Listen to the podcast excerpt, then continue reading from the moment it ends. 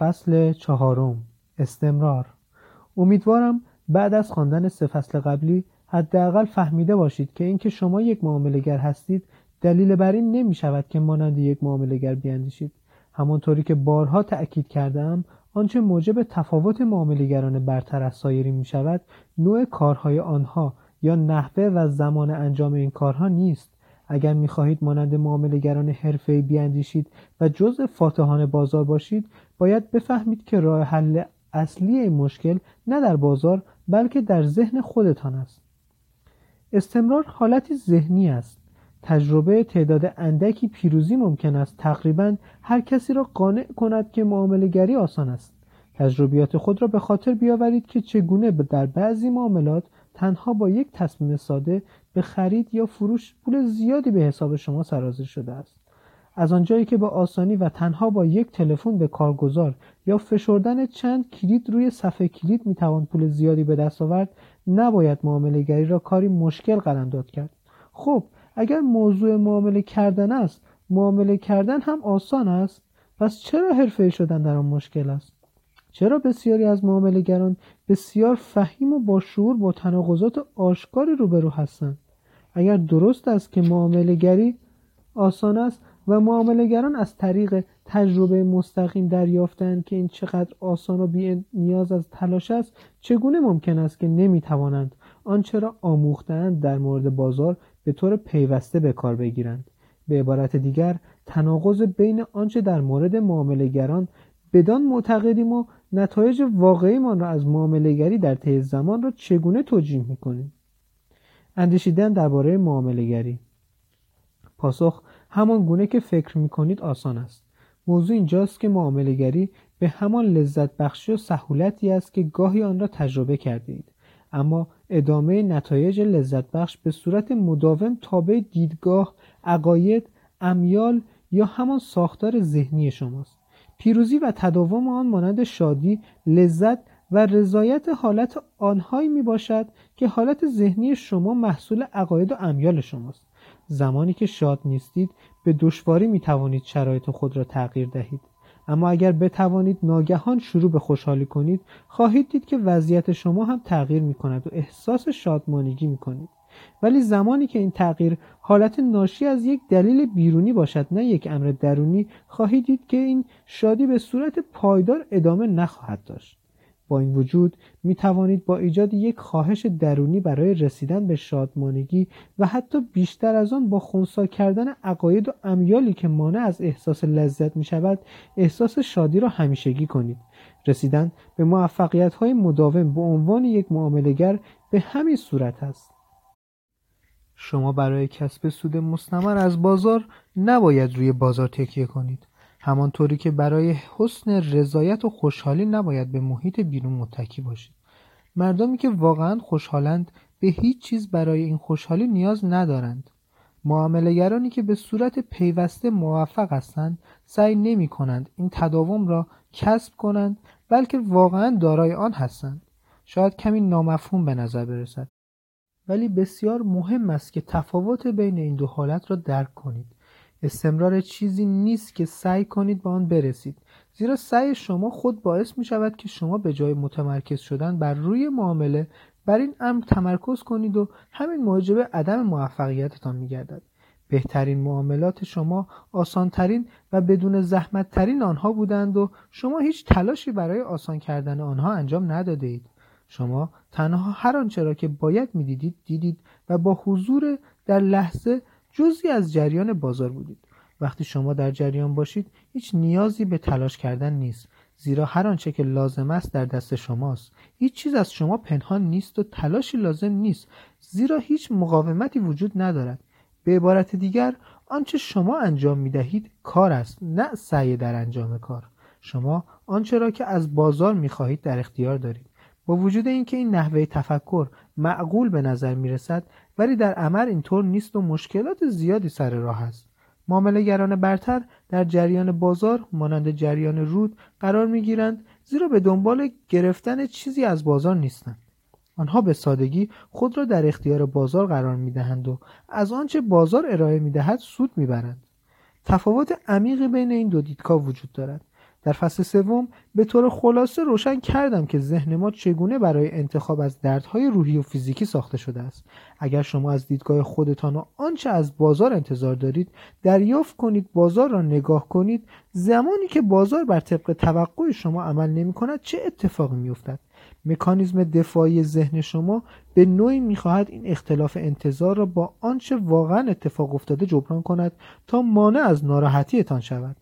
ذهن ما طوری طراحی شده که اطلاعات تهدیدآمیز را مسدود کرده یا به نوعی آنها را پنهان کند تا ما را در مقابل درد و رنجی که از نرسیدن به توقعاتمان بر ما وارد شده حفظ کند. شاید در همین لحظه متوجه نباشید که برای مسئول بودن از ناراحتی اطلاعاتی را انتخاب می کنید که با توقع شما هماهنگ است. برای تجربه نکردن شکست خود را در جریان موقعیت های خارج کرد و وارد قلمرو می توانست باشد. باید می بود خواهد بود و اگر فقط قرار می دهید هر چیزی که می توانست باشد یا باید می بود در همان لحظه نامری است و فقط وقتی ظاهر می شود که موقعیت خیلی وقت است که از دست رفته است. برای استمرار لازم است نحوه تفکرتان به گونه ای باشد که خداگاه و ناخداگاه اطلاعات را بر پایه آنچه توقع دارید اتفاق بیفتد انتخاب نمایید. تجربه ناراحتی موجب ترس می شود و ترس منشأ بسیاری از خطاهایی است که اکثرا مرتکب می شوید تا زمانی که می ترسید نمی توانید همراه جریان بازار باشید. علاوه بر این هرچه به عنوان یک معاملهگر انجام می دهید مبارزه خواهد بود. مبارزه شما علیه بازار یا مبارزه بازار علیه شما؟ اما واقعیت این است که تمام این ماجراها در ذهن شما اتفاق میافتد. بازار هیچ تفسیری از اطلاعاتی که ارائه می‌دهد ندارد. این شما هستید که مبارزه می‌کنید. البته اگر واقعا مبارزه در کار باشد.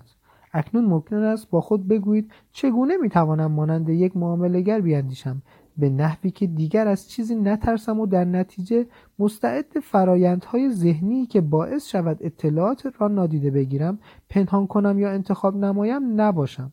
پاسخ این است. یاد بگیرید ریسک پذیر باشید. مفهوم واقعی ریسک پذیری به غیر از موضوعات دیگری که پیرامون ریسک پذیری در فصل سه بحث کردیم هیچ موضوع دیگری اینقدر برای موفقیت لازم نیست و به همان نسبت مفهوم اشتباه فهمیده نمی شود همانطوری که در فصل اول اشاره کردم خیلی از معاملهگران فکر می کنند همین که آنها وارد فعالیت ریسک آمیز معاملهگری شدهاند به این معنا است که ریسک را نیز پذیرفتند. دوباره تکرار می کنم این فرضیه به هیچ وجه درست نیست. ریسک پذیری یعنی بدون اینکه دچار هیچ درد و رنجی شویم تمام نتایج حاصل از یک معامله را بپذیریم. یعنی اینکه بیاموزیم طوری راجع به معامله گری و روابط خود با بازار بیاندیشیم که از دست دادن موقعیت، پول و اشتباه کردن به هیچ وجه موجب نشود که مکانیزم دفاعی ذهنمان وارد عمل شده و ما را از جریان بازار بیرون بیاندازد. به هیچ وجه نباید بدون در نظر گرفتن عواقب کار خود در معامله ریسک کنیم. زیرا حراس از نتایج حاصله روی دریافت ما از بازار و نتیجه نحوه عملکردمان تأثیر می‌گذارد و باعث می شود که برای جلوگیری از اتفاق بعدی که ممکن است رخ دهد حالتی تدافعی داشته باشیم. من شیوه تفکر ویژه را به شما میآموزم که از مجموعه از عقاید تشکیل شده به نحوی که شما را متمرکز در جریان بازار نگاه می دارد. با این دیدگاه شما نه سعی دارید چیزی را از بازار کسب کنید نه از چیزی اجتناب می کنید. برعکس منتظرید تا بازار خود را هویدا کند و شما از آنچه که به عنوان موقعیت تلقی می کنید بهره لازم را ببرید. شما هیچ گونه محدودیت و توقعی را بر رفتار بازار تحمیل نمی کنید و از هر رفتار بازار رضایت کامل دارید. بازار موقعیت را فراهم می آورد که با تحلیل آنها و بدون ترس از اینکه در نهایت چه نتیجه در بر خواهد داشت وارد معامله می شوید.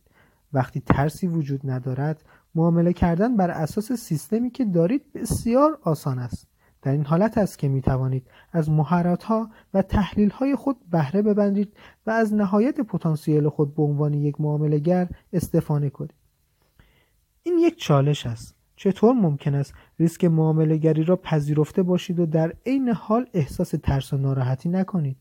به عبارت دیگر چگونه ممکن است با وجود اطمینان کامل از احتمال اشتباه و از دست دادن پول مطمئن به نفس و شاد باشید؟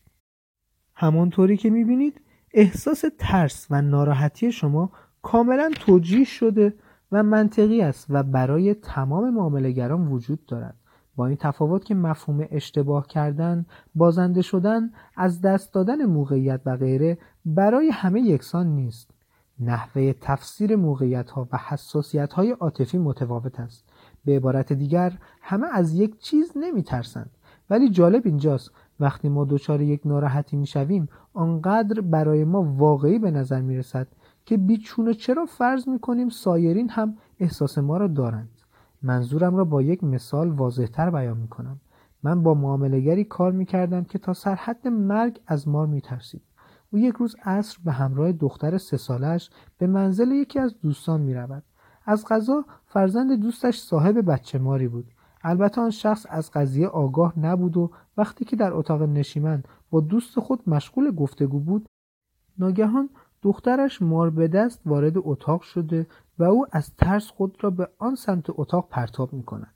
او به من گفت چیزی که مرا بهت زده کرد ترسی ناشی از مواجهه غیرمنتظره با مار نبود بلکه نحوه برخورد دخترم با مار بود که مرا شوکه کرد در واقع او انتظار داشت دخترش هم ترس از مار را به ارث برده باشد یا حداقل به طور طبیعی کمی از مار بترسد من برایش شرح دادم که دخترش تجربه مخصوص به خود را دارد که هیچ ربطی به تجربیات قبلی پدرش ندارد.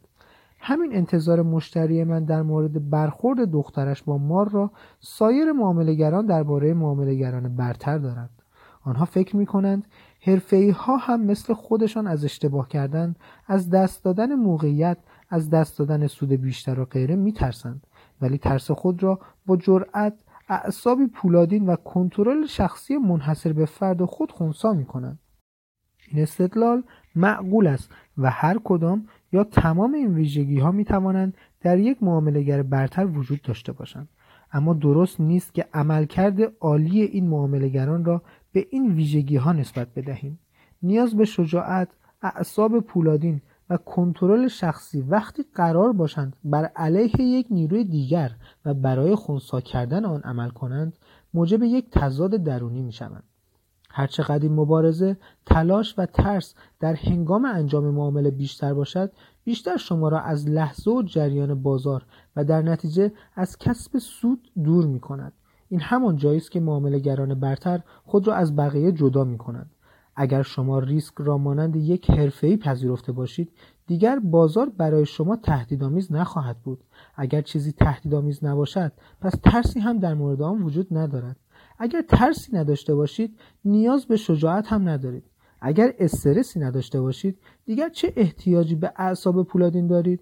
اگر با مکانیزم مناسبی به تحلیل می‌پردازید دیگر از بیفکر عمل کردن خود نمی ترسید در نتیجه احتیاجی به کنترل شخصی ندارید.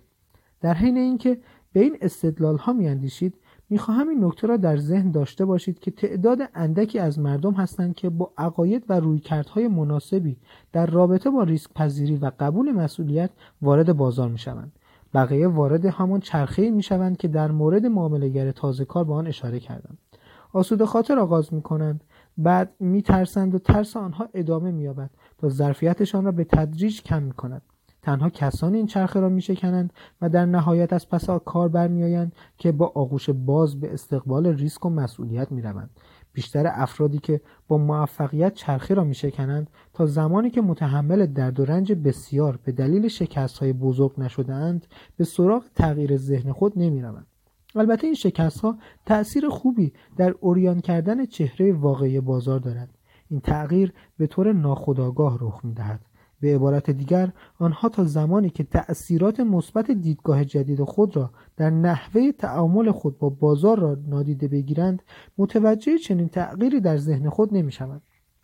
به همین دلیل است که تنها افراد بسیار کمی از معاملهگران برتر می توانند دلیل موفقیت خود را خوب تشریح کنند.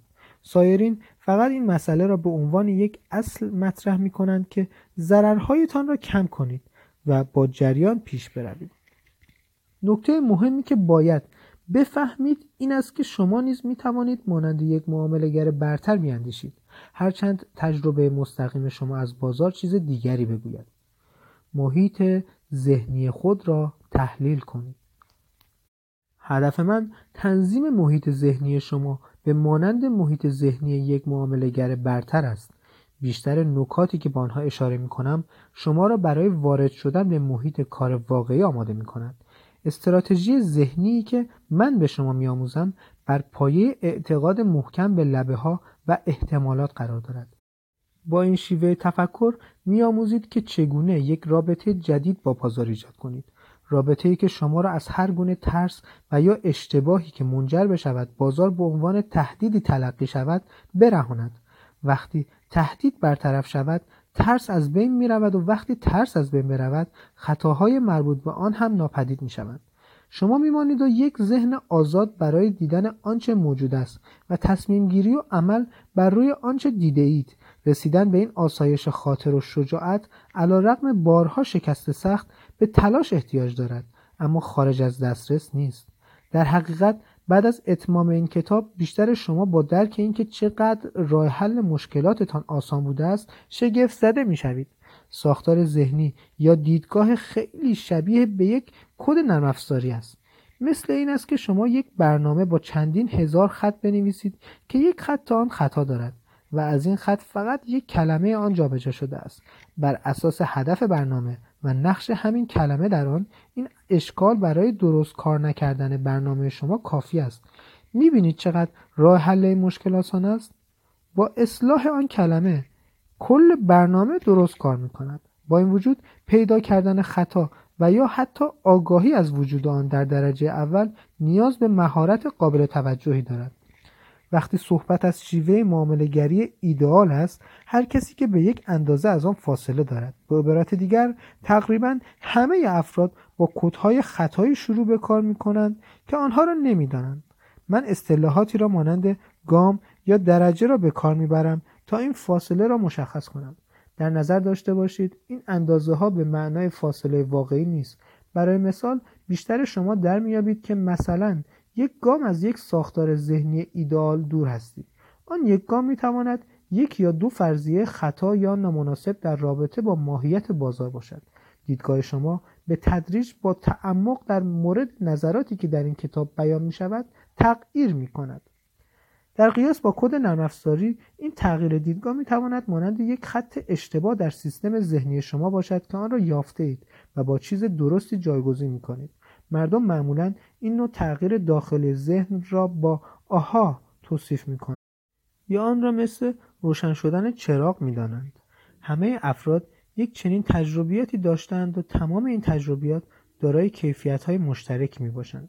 ما در ابتدا احساس متفاوتی داریم حتی دنیای متفاوت به نظر می رسد تا اینکه همه چیز ناگهان تغییر می کند معمولا در آن لحظه مانند لحظه کشف چیزی می گوییم چرا قبلا به من نگفتی؟ یا این همیشه جلوی چشمم بود ولی چرا آن را نمی‌دیدم؟ یا چقدر ساده چرا نمی توانستم آن را ببینم؟ یک پدیده جالب در مورد تجربه آها این است که وقتی ما این جزء جدید از ماهیت خود روبرو می‌شویم شک می‌کنیم که آیا این جزء همیشه همراه ما بوده است؟ لپ مطلب اینکه ممکن است قبلا تمام مطالب لازم برای موفقیت مستمر در بازار را بدانید. اما دانستن یک چیز به معنای اعتقاد به آن به نحوی که بر عملکرد ما تاثیر بگذارد نیست. مشتری من که از مار میترسید را به یاد بیاورید. او کاملا از این مسئله آگاه بود که تمام مارها خطرناک نیستند و یادگیری تفاوت بین مارهای خطرناک و غیر خطرناک نیز سخت نیست. آیا او هنگامی که تفاوت بین مارهای خطرناک و غیر خطرناک را فهمید توانست بدون ترس با مارها ارتباط برقرار کند؟ نه. ما نمی‌توانیم یک چنین فرضی داشته باشیم. آگاهی او مبنی بر اینکه بعضی مارها خطرناک هستند و ترس از مارها در ذهن او شانه به شانه یکدیگر قرار دارند و به عنوان یک تعارض تلقی می شود شما اگر به یک مار به او نزدیک شوید با وجود اینکه می‌داند این مار خطرناک نیست باز هم نمی‌تواند آن را لمس کند. آیا سرنوشت شوم او این است که برای همیشه از مارها بترسد؟ این فرض تا وقتی درست است که خود او بخواهد. همه چیز در گروه اراده او می باشد او برای خونسا کردن این ترس نیاز به تلاش دارد و صد البته برای تلاش کردن نیاز به انگیزه کافی دارد. بیشتر ما ترس های غیر معقولی داریم ولی از آنجایی که می‌دانیم برای غلبه بر آنها باید روی احساسات خود کار کنیم ترجیح می دهیم با آنها زندگی کنیم. به هر حال در سالهای زیادی که با معاملهگران کار کردم تضادها و تناقضهای مربوط به ریسک پذیری و قبول مسئولیت را دریافتم و به طوری که متوجه شدم دو یا چند تضاد می تواند به راحتی تمام تمایلات مثبت شما را خونسا کند. حتی اگر انگیزه بسیار قوی برای موفقیت داشته باشید. مشکل اینجاست که هیچ کدام از این تناقض ها حداقل در نگاه اول آشکار نیستند به عبارتی چون من آدم ریسک پذیری هستم توجه کنید. معاملهگر با این فرض جلو می رود در صورتی که در جزئی ترین سطح از عملکرد خود در بازار به نحوی عمل می کند که از ریسک اجتناب کند. عقاید متضاد و آگاهی فاقد قدرت عمل در واقع نمایانگر همان کد معیوب نرم است. کدی که توانایی شما را برای متمرکز ماندن و تکمیل اهدافتان نابود می کند مثل اینکه پای خود را همزمان روی ترمز و گاز گذاشته باشید. در زمان دانشجویی هم در اواخر 1960 فیلمی از تلویزیون پخش شد به نام لوک خوشته است با بازی پل نیومن که من واقعا از آن فیلم لذت بردم. لوک یک زندانی در یکی از زندانهای جورجیا بود. او مرتب از زندان فرار می‌کرد. ولی توسط نگهبانان دستگیر می‌شد. نگهبانان و سرپرست زندان برای اینکه لوک نتواند با فرار خود آنها را انسانهایی دست و پا چلفتی نشان بدهد و او کار بیوقفه و بدون استراحت می‌دادند و مرتب او را کتک می‌زدند و میپرسیدند عقل سر جایش آمد لوک؟ در نهایت لوک وقتی درد و رنج زیادی را متحمل می‌شد به رئیس زندان می‌گفت که سر عقل آمده است و آنها به او گفتند اگر دروغ بگوید و دوباره فرار کند این بار حتما او را خواهند کشت. در نهایت لوک دوباره فرار کرد و به دست نگهبانان کشته شد. بیشتر معاملهگران مانند لوک سعی می کنند بر بازار غلبه کنند. در نتیجه از لحاظ مادی و معنوی کشته می شود راه های آسانتر و رضایت بخشتری برای به دست آوردن آنچه می خواهید در بازار وجود دارد اما در ابتدا باید سر عقل بیایید. پایان فصل چهارم.